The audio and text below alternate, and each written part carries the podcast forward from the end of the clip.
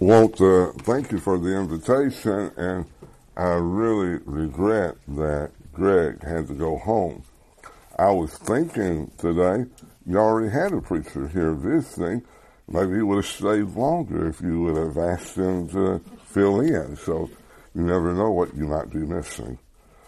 Um, everywhere I go, and I try to repeat the necessity of reading the Bible, and not just I got a few verses in today. It's the idea of reading books of the Bible. Paul will say in Ephesians chapter 3, whereby when you read what I wrote, you may understand my knowledge in the mystery of Christ. Now, if I were to ask virtually for a show of hands, I'd say everybody would be raising their hand. Yes, I would like to have Paul's understanding in the mystery of Christ. And it tells you right there, whereby when you read, everybody talks about studying, and I'm not against that. But you can't study well if you don't read well. Uh, you have to read. And I really believe we miss out on so much because when you read, let me make another observation. Rabbis would never allow their students to read silently. Never. They had to read aloud. And I believe that's the way you can keep your focus. Like, I think I grew up reading silently, and my mind would drift from time to time. Maybe at one moment I'd be thinking about a tree planted by the rivers of water, and I look out my window where I live, and there's a tree. And there's uh, really woods behind that tree. And suddenly my mind has drifted out there, but I'm still pronouncing mentally the words before me. But when you read aloud, you can tell immediately if you're reading well or not. I was reading a statement today that said, uh, I think so without a comma or anything. And so I was thinking, I think so.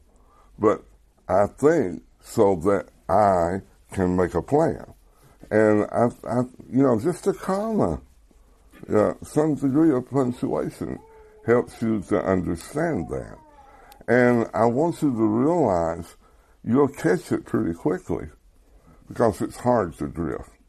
Now, why would the rabbis do that with their pupils? Well, for me, it's like a double portion.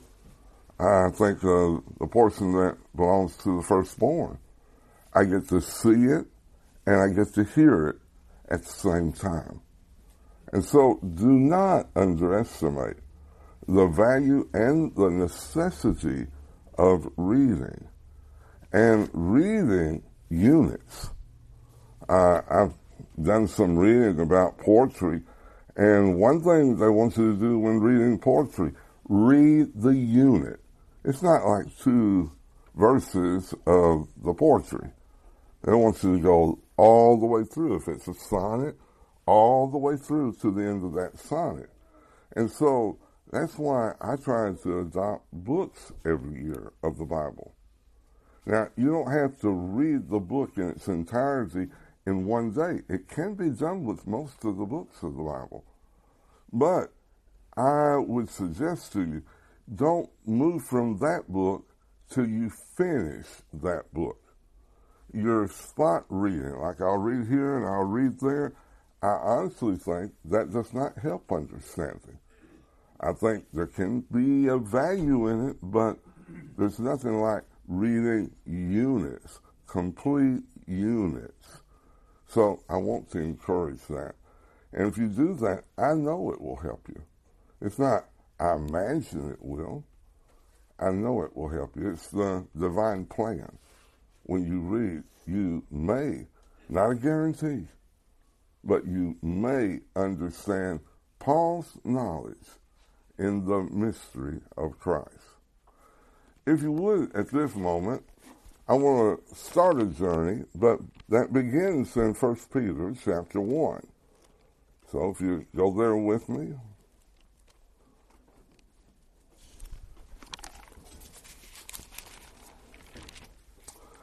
And let's begin at verse 13. It's not the verse I want from this paragraph, but it's a good beginning for it. Therefore, gird up the loins of your mind be sober, and rest your hope fully upon the grace that is to be brought to you at the revelation of Jesus Christ. As obedient children, not conforming yourselves to the former lust as in your ignorance, but as he who called you is holy, you also be holy in all your conduct, because it is written, Be holy, for I am holy. A lot of times people ask, why do we even have classes in the prophets? Why do we even study the Old Testament? Well, it's because I don't know that you could easily open your Bible to any page and not have a quote or a reference to the Old Testament. Right here, we're taken back to the book of Leviticus. That's where that statement came from. Be holy, for I am holy. Now, that statement is made three times in the book of Leviticus. When you think just the repetition of that would be driving a point home, I want you to understand something else about the Holy Word. The Holy Word appears 152 times in the book of Leviticus. Now, the book of Leviticus has 27 chapters. By the way, the Holy Word does not appear in chapter 1. Uh, I don't know if you're getting my drift here. There are places where it is repeated multiple times. And so, if we want to learn about holiness, and we have to learn, because the writer of Hebrews says, without holiness, no one, that's no exception, no one will see God. It has to be on God's terms. And it says, Be holy for I am holy. That didn't change from one testament to another. It's the continuing. It, it continues to this day. Be holy, for I am holy. Just for a curiosity moment, uh, I do want to go to the book of Leviticus, but I'd like to go to the first quotation of that, Be holy, for I am holy. Leviticus chapter 11. And what I want you to appreciate, but this will not be the purpose of the lesson tonight, is that the context for that first quotation is between clean and unclean animals. And there you're being told, Be holy, for I am holy. Uh, let me give that reference here at the end of the chapter. Verse 43 you shall not make yourselves abominable with any creeping thing that creeps, nor shall you make yourselves unclean with them, lest you be defiled by them. For I'm the Lord your God. You shall therefore consecrate yourselves. You shall be holy, for I am holy. Neither shall you defile yourselves with any creeping thing that creeps on the earth for I am the Lord who brings you up out of the land of Egypt to be your God. You shall therefore be holy, for I am holy. Now that's repeated twice here. There are two more chapters where it's repeated. And so the emphasis is great here. If you want to maybe understand what I think we're talking about with the unclean and the clean, it really sets up the situation for Peter to come to realize that he can go to the Gentiles to preach the gospel. Because even the Jewish people would see the Gentiles as unclean when they would be outside of the territory of Israel and they come back, they would shake the dust off themselves to come into the territory. That's the way they felt. They've been contaminated by a Gentile world that's out there. Be holy, for I am holy. But when the Lord lets down that sheet with all those animals in it, and he tells Peter, rise, kill and eat, Peter says, I've never done that. Can I make a point to the side? Peter's not what the world wants to think of as a sailor. Peter is a conscientious man. Only a conscientious man can say, I've never done whatever it is. I've never done that. And so to think of Peter as having a woman in every port, please don't get that image of Peter. He has his faults, but he's not a womanizer. He has nothing to do with that, if I understand the Peter of the Bible. Now, tonight, I would like for us to go to chapter 1 of the book of Leviticus. Leviticus is what I'm teaching lately. I do a, a chapter every Monday night in Chile. And we have people from all over Spanish speaking countries plugging into that class. I have a class every Wednesday when the fellow's up for it. But it's one of the young people I studied with from camp. Uh, this fellow was at the same camp with Greg. We both worked those camps together. And uh, today I did the sin offering in the book of Leviticus. That would be in chapter 4. I enjoy every chapter. My first time to teach Leviticus was with the junior high class in Starkville. And we made an agreement among ourselves. We would read the book every week. I can't ask a student to do that if I'm not going to do that. And so we're reading the book of Leviticus on a weekly basis. At the end of a year, the young people were telling me how much they enjoyed the reading. That's what I want people to get out of reading. It can be a, a delight to read and to understand. There's no reason why you can't understand Leviticus. I'm afraid we have a mental block it says Leviticus. Well, those are for Levites. And I'm not a Levite. But what you're going to see, this book wasn't written for the Levites. It's written for the sons of Israel. It's to be understood. Everybody needed to understand this book. I'm about to read that. Now, I want you to appreciate the beauty of it for just a moment. When everybody knows what ought to be done, there are what we can call check and balances. We like that in government, supposedly. But in the days of Eli, the, the priests sin for food, they do have a right to some of the things that go to the altar. And the men come and they insist they're going to take it one way or the other. You choose which way, the hard way or the easy way. We'll take it by force if we have to. But they are pleading.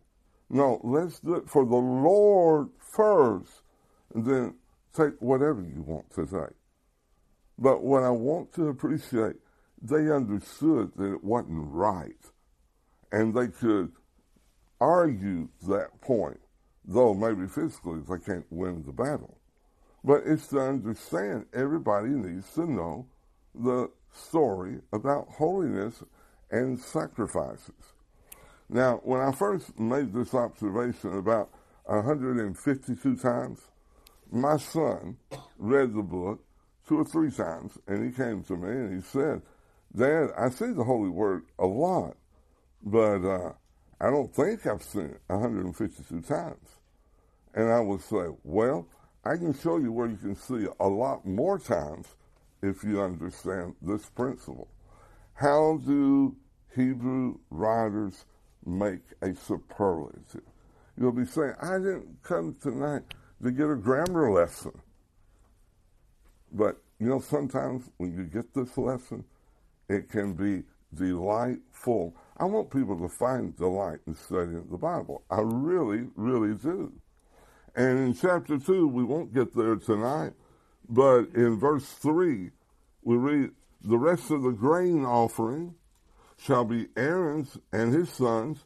It is most holy, it will say, of the offerings to the Lord made by fire.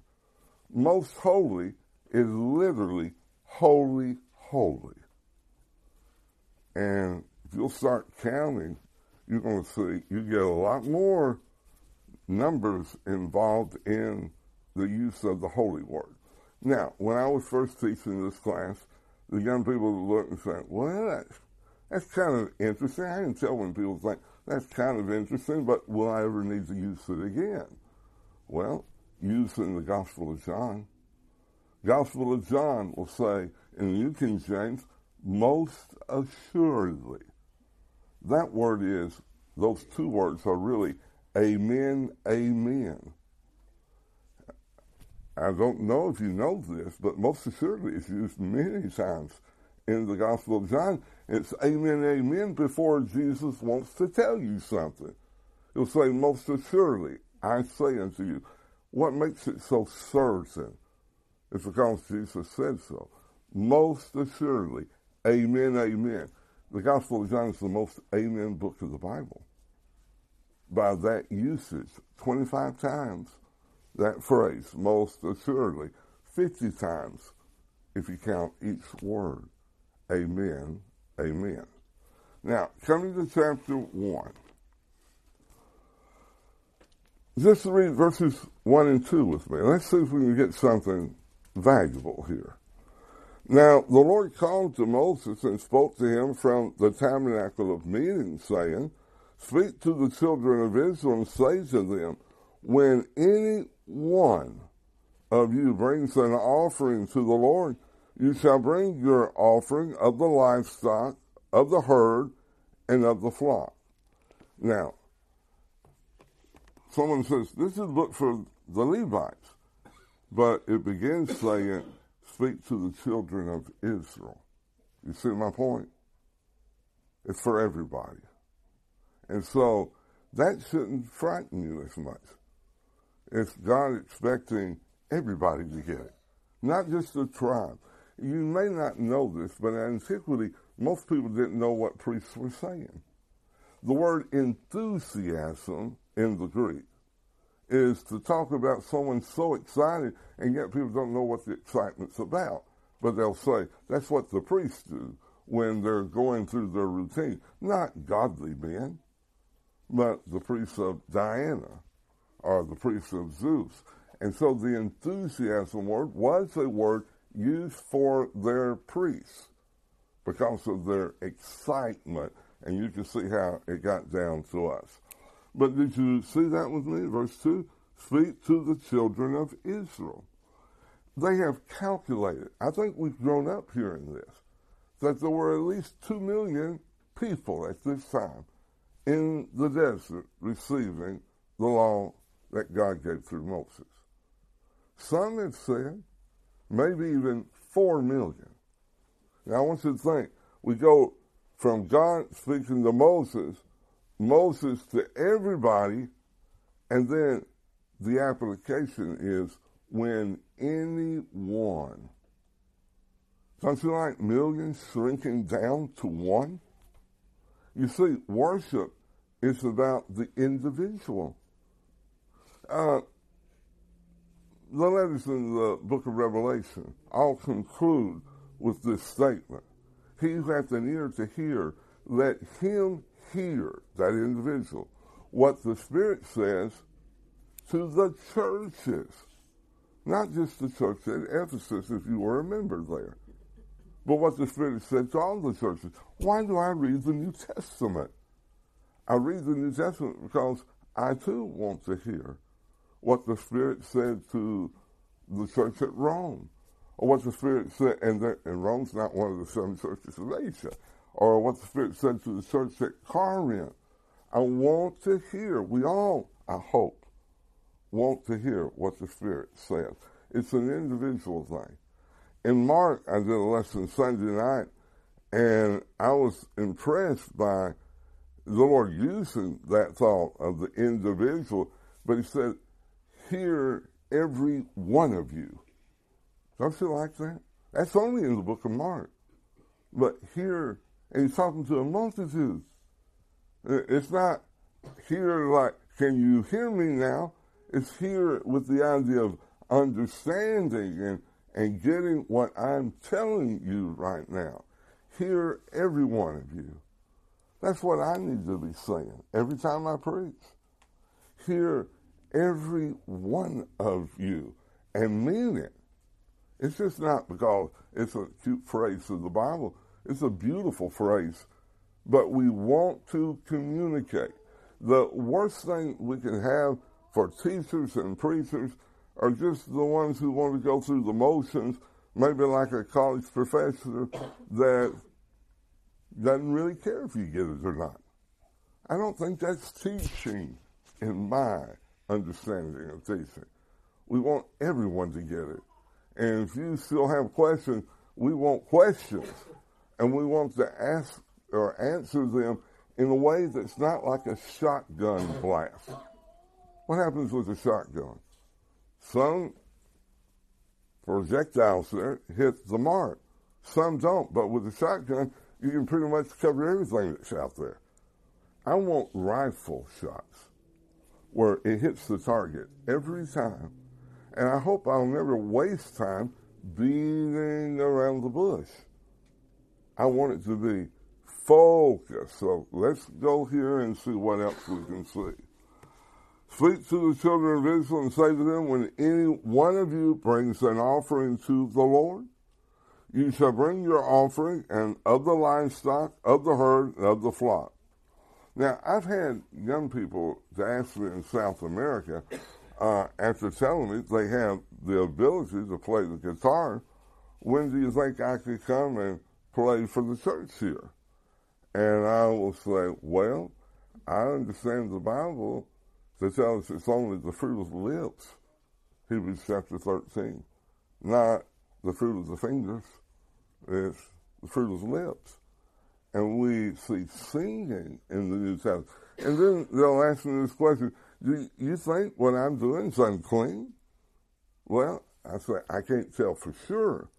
You know, if the music you're playing is woven into the fabric of our culture, where any filthy and corrupt thing might be said with that music, yeah, it would be unclean. But someone can learn to play an instrument and it'd be wholesome. It could be uplifting, you might say.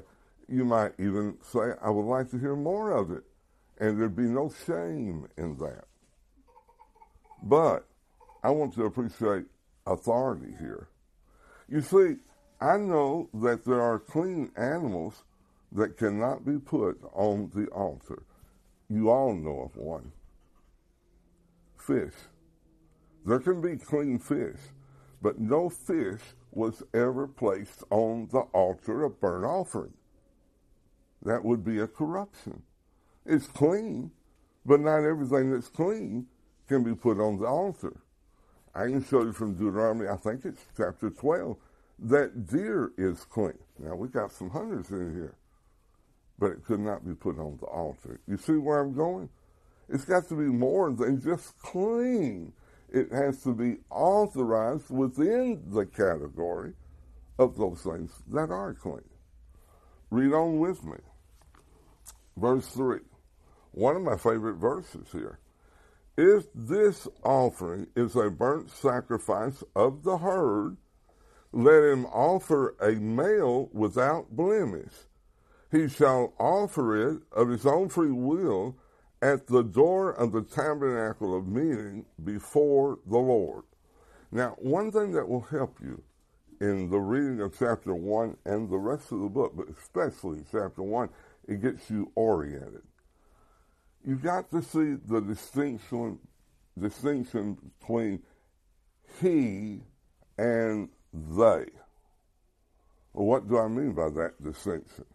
He's the worshiper, and they, the priests, will help in that process. Like the worshiper, we're going to see, I don't want to give too much in advance, but he will kill the animal. He doesn't just get to the tabernacle and say, Well, I brought this animal, and I don't know exactly what all of y'all are going to do, but I'm going to stand over here and be quiet and and observe. Well, I kind of appreciate that kind of thinking, but that's not what the Lord authorizes here. He authorizes that the man put his hands on the head of the animal, that the animal be killed by that man. Now, if you're really thinking, it becomes in the future almost an impossibility for some worshipers to kill all the animals they bring in one day. Like Solomon, a thousand in one day. Solomon couldn't do that. And by the time we get to the temple, we have priests and we have uh, Levites that can help in that matter. You can see that. Keep investigating. No problem there. But here, the worshiper has a lot to do, and it's not just watching. Now, let me read again. There's a quality about that male. It has to be a male, and it has to be a male without blemish. You know, being at Mississippi State, there's a little bit more knowledge I get every day about agriculture and about animal husbandry. But one thing I knew from a boy that I could buy a calf, uh, the female, for maybe $150 back when I was a boy. But when I was a boy, my grandfather had to pay over a thousand dollars for a bull.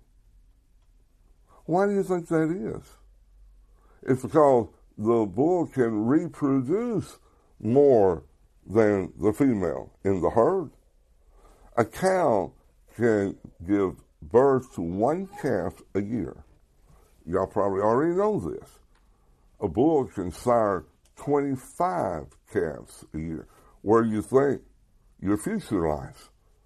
It lies in reproduction. And if you've got this fine specimen of a bull, and you don't know exactly if that could be a bull that would be excellent for reproduction. But you have to pick one if you're going to come and offer a burnt sacrifice to the Lord. It's like sacrificing the future of your herd with your confidence that the Lord will provide, which is uh, something that Abraham said to Isaac when he asked about, we got the fire, we got the wood, but where's the sacrifice? And Abraham says, the Lord will provide. Reading on in this reading. In the New King James, it says, He shall offer it, he, the individual, shall offer it of his own free will. Now, I don't know if you know, but that's a big debate even to today. Do we have a free will? And in some versions, they don't translate that here, free will. But later on in the book, the ones I've been reading, they talk about free will offerings. Do you have a free will or do you not? And that's, I think, an interesting point to realize. He offers it of his own free will. Now, my family's favorite point has been verse 3 at the end. At the door of the tabernacle of meeting before the Lord. I always want to be very careful how I give this piece of information because sometimes people want to say, I want to track this down. But I was visiting with the congregation, and they were serving the Lord's Supper, and there was this elderly lady. I don't think she was ancient. She was just older than I am, maybe about my age then that I am now. But uh, during the Lord's Supper, she pulled out her finger clippers and started clipping her fingers, nails, fingernails. I tell people every Sunday, I really believe I'm at the right place. But you can be at the right place without the right focus. This is the door of the tabernacle meeting. You can't go out into the desert and say, I want to have a private moment with the Lord. No, it just doesn't work that way. You have to go to the tabernacle. And there is a consciousness of God before the Lord, a repeated phrase many times in the book of Leviticus. If you're not doing it with a consciousness of God, it doesn't mean anything. Really, it means something that's horrific. It's terrible. It should not be. And that lady shouldn't have been clipping her fingernails during the time of the Lord's Supper. It doesn't matter what you want to say. She should not have been doing that. And so I would like for us to think more seriously. When we come to worship God, it's the right place, yes, but it has to be the right focus, a consciousness of God in everything you do, even in singing. It has to be a consciousness of God. I love the song, We're Marching to Zion. One of the lines in that song says, Let those refuse to sing. Who are the ones told to not sing in that song? Those who never knew are God, never you are King. You see, it's not a right, it's a privilege. And it's a privilege granted to those who truly love the Lord. I like telling people, right place, right focus. You can't have one without the other. Been at the right place with the wrong focus. I think sometimes there are maybe Pentecostal people who are really trying to think about God in those moments whenever they're singing, but they've contaminated the singing by, I would understand, instrumental music that is not authorized.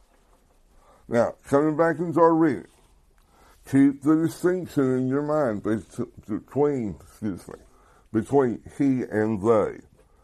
Then he, the individual, shall put his hand on the head of the burnt offering, and it will be accepted on his behalf to make atonement for him. A lot of important words in that verse. If we are studying, say, like the book of Romans, what we generally like to do, I think it's a great idea. We like to see how Paul uses the very same words in another one of his epistles. It gives me a clue. It can help me to really appreciate the word even more. Well, I have a place where Moses writes and uses three words that I have in the first really 20 verses. I know the chapter only has 17, but I want to go through verse 3 of the following chapter. All in one verse. Uh, wouldn't that be helpful? Yeah, well, turn with me to Genesis chapter, hold your place here, please. But Genesis chapter 32. I think we know the story. Jacob has come home after 20 years being away. And he's anxious, if I could use that word, about meeting his brother Esau. And Esau, he is told, is coming with 400 men. It doesn't take 400 men to come say hello. Abraham, Abraham had an army of 318 men to give you some perspective on battle. He's coming with 400, and he is desperate in this moment. And he comes up with his own plan. His own plan is I will send gifts to my brother in waves, if I can paraphrase it. So one wave gets to him, and the information is Jacob, your servant, is following behind, and they pass on. And then another wave, you know, I like thinking of this like the waves of the ocean. One comes in, another one comes in, another one comes in, and he has a reason for doing that. I want you to see verse 20. And also say, is what he tells each one that's carrying the wave of animals, Behold, your servant Jacob is behind us. For he said, I will appease him with the present that goes before me, and afterward I will see his face. Perhaps he will accept me. Three words really important. The word appease, the word present, and the word accept. They're also in Genesis chapter 1, going chapter 1 into chapter 2, all in one verse. It's always good to put them all together. Well, what's the word appease? It's the word atonement. But that begins to give you another idea about that, at least with the word appease. It's the idea of turning away wrath. I don't want God to be angry with me. He definitely did not want Esau to be angry with him. He was hoping he could maybe soften him up, make him feel differently toward me. I definitely want God to feel differently toward me when he's angry. And so it's the turning away of wrath. Reading on. With what does he plan to do that? With the presence or the present that goes before me. That word present is the word in chapter 2, and I'll have to give you the grain offering is that word for present. It's mincha. Now, I don't expect you to go away and remember that word for the rest of your life, but you might. Mincha. That word is also translated in Judges chapter 3 with the word tribute. When the man of God, the deliverer who will be a, judge, he will bring tribute that the Israelites are paying to the Moabites. That's the very same word. You want to kind of pick up on those meanings. It will help you in every verse to have that. And then the word accept. We think accept in the context of what would be the minimum. It's like kids in school. You know, when will the teacher accept my paper that I am writing?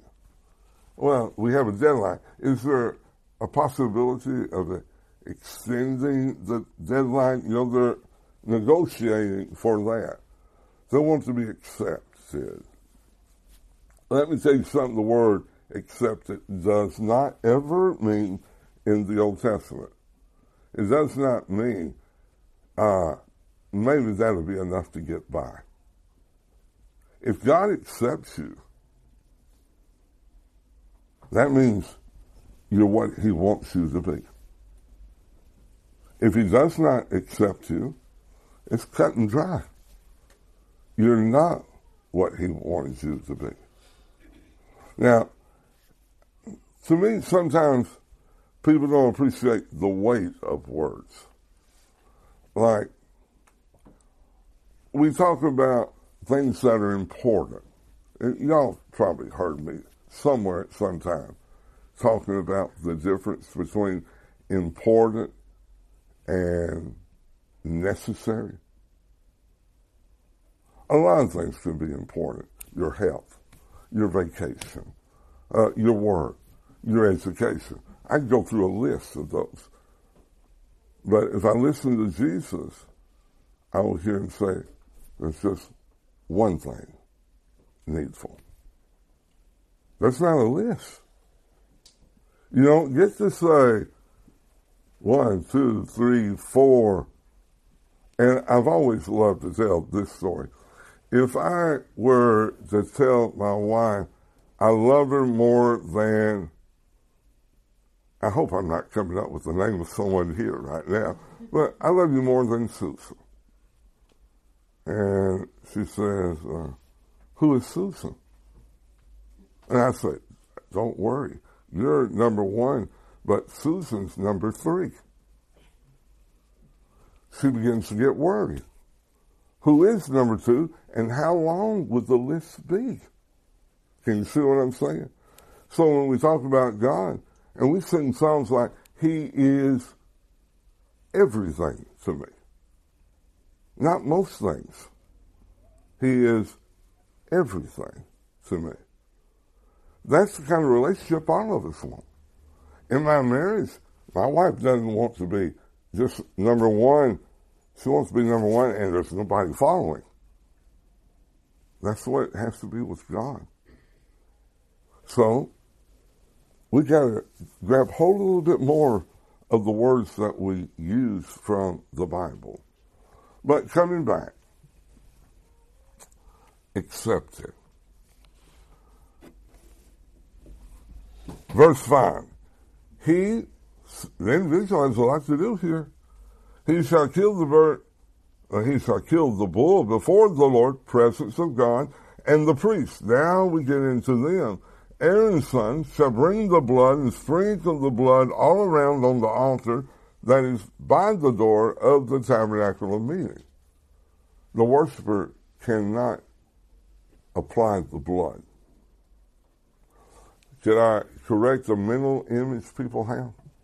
Sometimes when we talk about Abraham being ready to sacrifice his son, art, and I've seen a lot of it, has Abraham with the knife up in the air about to stab him. That would never be. In a sacrifice, you would slice through here, you would cut through there, and that sacrifice would bleed out. I feel like it's probably harder that way if it were your son. You know, you could, in a fit of rage, just start stabbing, but you can't control the blood that way. It's not blood just being splattered all over. It's to be received and from that to be applied. And at this time, only the priest could receive it and apply the blood. Coming back in our reading.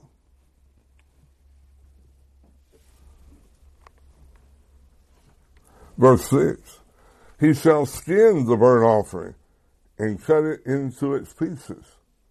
The he, the individual there, he's not just an observant, he's there participating. I'm afraid maybe what we forget sometimes is that we participate in worship. We, if I understand singing, we speak to one another in psalms, hymns, and spiritual songs. We're speaking those words.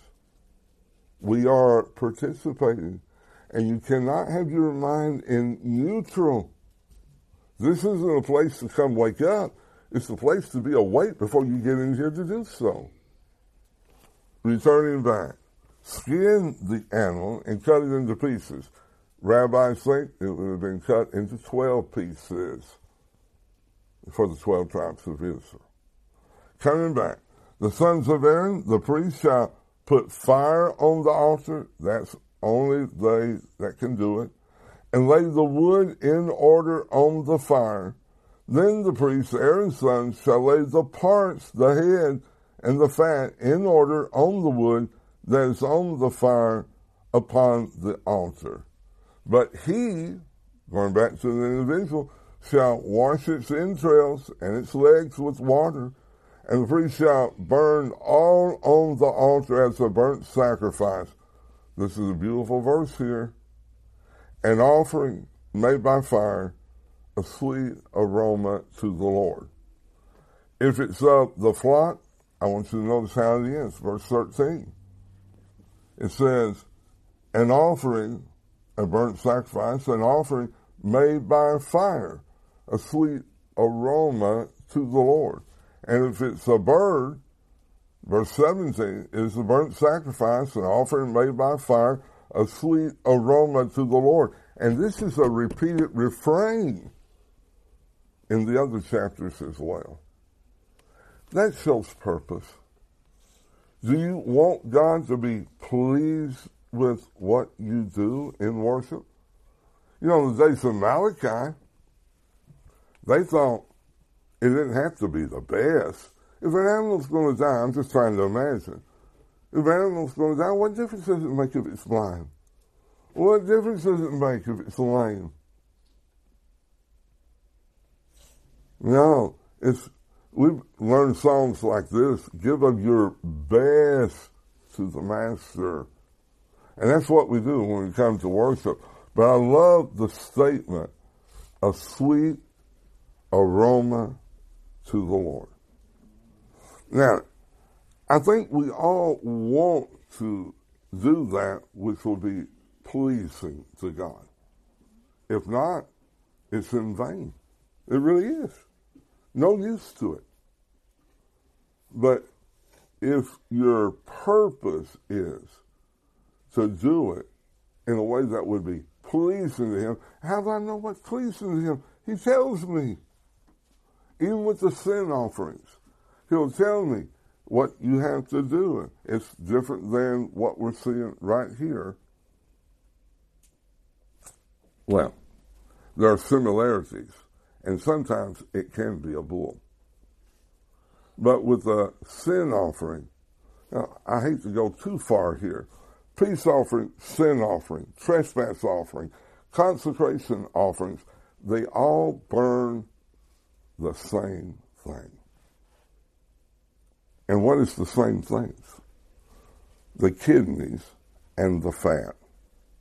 You'll soon find out it is a prohibition to eat fat or eat blood in the rest of the chapters where we'll be going. Now, why the fat and why the kidneys? I had a class about that today. I am doing some research. The fat is in Genesis chapter 45. Joseph's, well, father has been invited to come. Pharaoh says, Come, tell him to come. He can live on the fat of the land, the best of Egypt. That's symmetry, by the way. And what does it mean? It means fat and the best are synonymous. When you're offering to the Lord, again, you are offering the best. Really. The next word is kidneys. And this fella had some difficulty today, but then he saw it. And the kidneys are sometimes translated like um, in Psalm 25, I think verse 2. It will talk about examine my mind. And the marginal reading will say kidneys. And he'll say, is that the way mine is written out in the New Testament? No.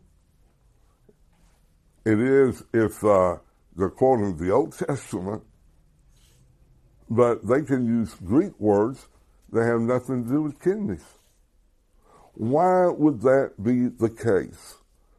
And I told him, what I understand, people, and the word sentiment is also translated from the book of Jeremiah, chapter 11, and I think verse 20, you'll have the recording if you forget. It's translated the, from the word kidneys. Now, please, before you get upset, we say something like, I love somebody with all my heart. Does the heart have the capacity, the that organ there, to love and to have sentiments? No. But you attribute it that way. The Jewish people, Hebrew people, didn't do it that way. They would grab their loins. Even a woman in childbirth would put their hands behind them. It's where they feel the emotion strongly. Men as well, strongly. And so they associate, not that they pull out the kidneys to burn and say, wow, I didn't know that animal could think. There's nothing to do with that. But they see it's the, if I understand, the very best and the deepest emotion. And that has a lot to do with the peace offering, the sin offering, the trespass offering. uh, one other offering I'm leaving out. I don't mean to do that. But you can go to the end of chapter 7 and you'll see the law of, and they'll go through all these offerings because they are distinct. I think we read there's an offering, we think, yep, that's a burnt offering. No, no, not necessarily. We've got to pick up with these clues that can help us. Now, I want my worship to be a sweet aroma to the Lord. I would have no doubt all of us want that. Now, I may be wrong. Maybe somebody's so hardened in their heart they don't care. But I would like to think we all want it to be a sweet aroma to the Lord. Can I give you just a final example of something? Hebrews 11 talks about the patriarchs and that God was not ashamed to be called their God. That's high praise. If Abraham said God, it would please God to know that his name was on his servant's lips. That's the way it should be for us. God should not blush. He should not be ashamed. He should not be disappointed when we praise him. You bring a lot of luggage with you. And you got to get rid of all those things that contaminate true worship. And it can be done.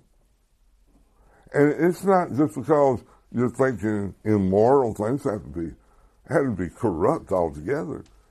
It could be that you're thinking about a football game or what we're going to have for lunch. That's not in and of itself something wrong.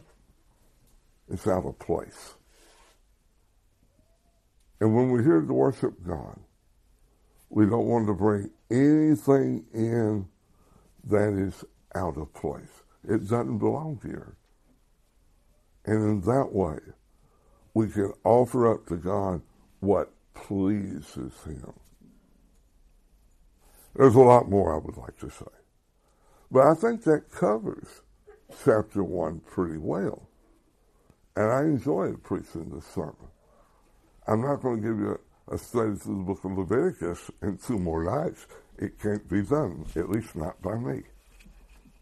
But I hope to show you something maybe come Friday night from the book of Leviticus that perhaps you have not considered before.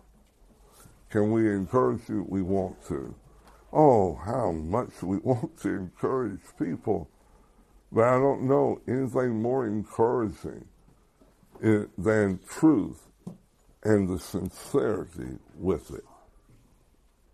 That's what Mark was telling me about Greg. It's just, it's just so sincere. It's part of his person. Sincerity means everything in a marriage, everything in a family, everything in a friendship. It means something. With God, did you think it wouldn't mean anything to him? Oh, it's essential to him. And may you love the Lord your God with all your heart, with all your mind, with all your soul. That's what the Lord wants. All of you. Not all of you, but all of each one of you. That's what the Lord wants. And you know it already. Let's grip that, not turn loose of it.